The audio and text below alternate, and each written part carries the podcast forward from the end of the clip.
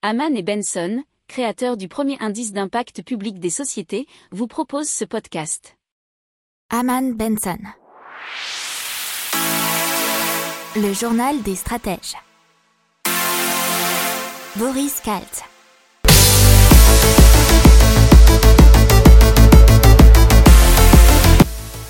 Bonjour à tous et bienvenue dans le journal des stratèges pour une revue de l'actualité écotech et impact du jour. Alors aujourd'hui on va vous parler à la une de l'augmentation possible des taxes foncières dans les villes de France. Dans l'écho, euh, l'abus de position dominante peut-être chez Apple selon l'Europe. Dans la tech, Facebook qui pourrait être bientôt payant. Euh, tech toujours, le diabète qui pourrait être sur les Apple Watch, c'est-à-dire qu'on pourrait le contrôler. Dans l'impact, on vous parlera de bio demain, mais aussi de Planetary Hydrogène, qui produit de l'hydrogène en capturant du CO2.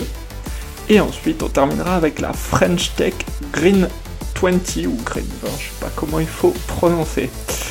Vous écoutez le journal des stratèges numéro 102 et ça commence tout de suite.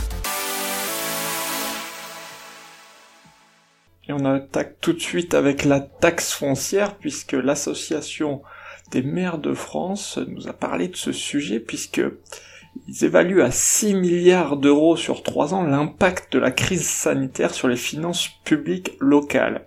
Ce qui a notamment retardé les investissements et puis ça a pesé très fortement sur les dépenses de fonctionnement. Donc, qu'est-ce qui va se passer? Sans doute une hausse de la fiscalité locale pour un tiers des collectivités qui envisagent ou qui l'ont déjà fait d'augmenter la taxe foncière. Donc un tiers 30%, il faut savoir que c'est une très très grosse augmentation puisque il y a eu que 7% en 2020 qui ont augmenté leur fiscalité. Et on parle de l'abus de position dominante, puisque l'Union européenne a rendu sa conclusion préliminaire concernant les pratiques d'Apple au sein de l'Apple Store. C'est la boutique d'application. Selon la Commission de la concurrence européenne, Apple Music a été favorisé par Apple. Apple Music, c'est la plateforme de streaming musical éponyme. Euh, et donc, par ce fait, Apple prive les utilisateurs de choix de diffusion de musique moins chère et fonce la concurrence, selon Margaret Verstager. Alors, il faut savoir que dans, dans l'utilisation de l'Apple Store, Apple interdit aux développeurs d'indiquer à leurs utilisateurs qu'il existe d'autres méthodes pour s'abonner en dehors de l'Apple Store. Une majorité d'entre eux s'abonnent via le service de paiement intégré d'Apple, ce qui profite bien sûr à ce dernier. Alors maintenant, la Commission européenne va attendre la version d'effet d'Apple et euh, l'UE pourrait infliger une amende dont la valeur pourrait s'élever jusqu'à 10% du chiffre d'affaires annuel d'Apple, ce qui ferait environ 27 milliards de dollars. Alors Apple a réagi euh, en disant, euh, une fois encore, ils veulent bénéficier de tous les avantages de l'Apple Store, mais ne considèrent pas devoir payer quoi que ce soit en contrepartie. On parle décidément pas mal de aujourd'hui, puisqu'il faut savoir que Apple a dernièrement renforcé les règles concernant le respect de la vie privée de ses usagers. Il est désormais possible sur ce système d'exploitation de bloquer toute possibilité pour une application de traquer les données de l'utilisateur, mais également de lister l'usage que font certains services de nos données personnelles. Et du coup, ça embête un peu Facebook, qui diffuse actuellement un message sous-entendant que la plateforme pourrait devenir payante pour les personnes utilisant un iPhone, puisqu'effectivement, il y a beaucoup de données qui sont utilisées par Facebook et monétisées, puisque ça fait partie vraiment de leur business model, et là, avec ce système d'Apple, ils tombent par terre. On parle maintenant de diabète et de montres connectées avec l'Apple Watch. Euh, Apple qui aurait fait un partenariat avec Rockley Photonics qui est spécialisé dans les capteurs de santé. Ils l'ont annoncé avant leur introduction en bourse. Ça, aurait été conclu depuis deux ans et il court toujours aujourd'hui. L'analyse de la glycémie s'adresserait évidemment en priorité aux personnes diabétiques afin de mesurer leur taux de sucre dans le sang à tout moment de la journée et de détecter des signes de tension artérielle ainsi que le taux d'alcool dans le sang. Pour cela, il s'appuierait sur des capteurs afin de lire les flux sanguins et d'interpréter les données collectées en fonction des applications.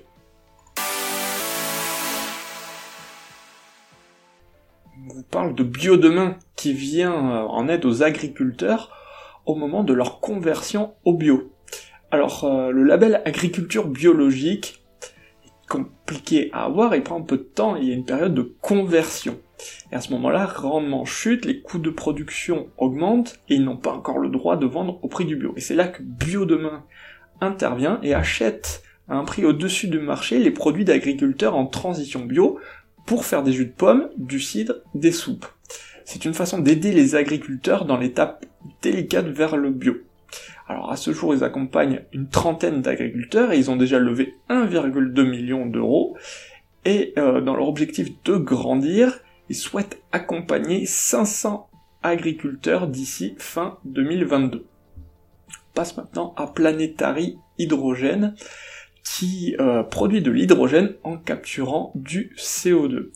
Ah, donc ils peuvent extraire du CO2 de l'air et le transformer en bicarbonate qui se retrouvera ensuite dans l'océan, ce qui permet ainsi de réduire son acidité. Il s'agit d'une capture directe du CO2 dans l'air, doublement améliorée puisque le CO2 capturé ne doit pas être stocké sous terre sous forme gazeuse, il est définitivement éliminé et le procédé produit en plus de l'hydrogène vert. Alors leur procédé consomme du CO2, euh, c'est 40 kg à peu près, hein, euh, alors que habituellement ça en crée, hein, ce procédé de fabrication d'hydrogène. C'est ça qui est pas mal. Ce processus soustrait durablement le carbone du cycle du CO2 et freine l'acidification de l'océan et indirectement l'effet de serre. Allez, on parle maintenant des lauréats de la French Tech de Green Green 20. Ça dépend comment on veut euh, en parler. Alors, 20 startups Green Tech qui sont en capacité de devenir des leaders technologiques de la transition écologique. 90% des startups lauréates participent à la réduction des gaz à effet de serre, 70% contribuent à la réduction des déchets, 60% ont un impact positif sur la qualité de l'air. Bien entendu, elles sont toutes françaises. Alors on a Life, Lactips, MasterUp, Greenly, Algama, BFC, DeepKey, DualSun, Entech, HelloWatt, Carios, Metron, Name R, New Plants, Ombrea, Poly2Poly, Spereka, Tupi, Urban Canopy, Waga, Energy. On les a toutes. Il faut savoir aussi que 25% de ces startups retenues ont été fondées par des femmes. N'oubliez pas de vous abonner au podcast, mais pourquoi pas aussi à notre newsletter La lettre des stratèges qui est gratuite, vous en trouverez dans les infos de l'émission, mais aussi sur notre site internet Aman Benson Stratégie, rubrique média La lettre des stratèges. Voilà, c'est tout pour aujourd'hui. Je vous souhaite une excellente journée et je vous dis à demain pour de nouvelles infos. Ciao pour approfondir ces sujets, abonnez-vous à la newsletter de Haman et Benson et écoutez nos autres podcasts que vous retrouverez dans les notes de l'émission ou sur notre site internet.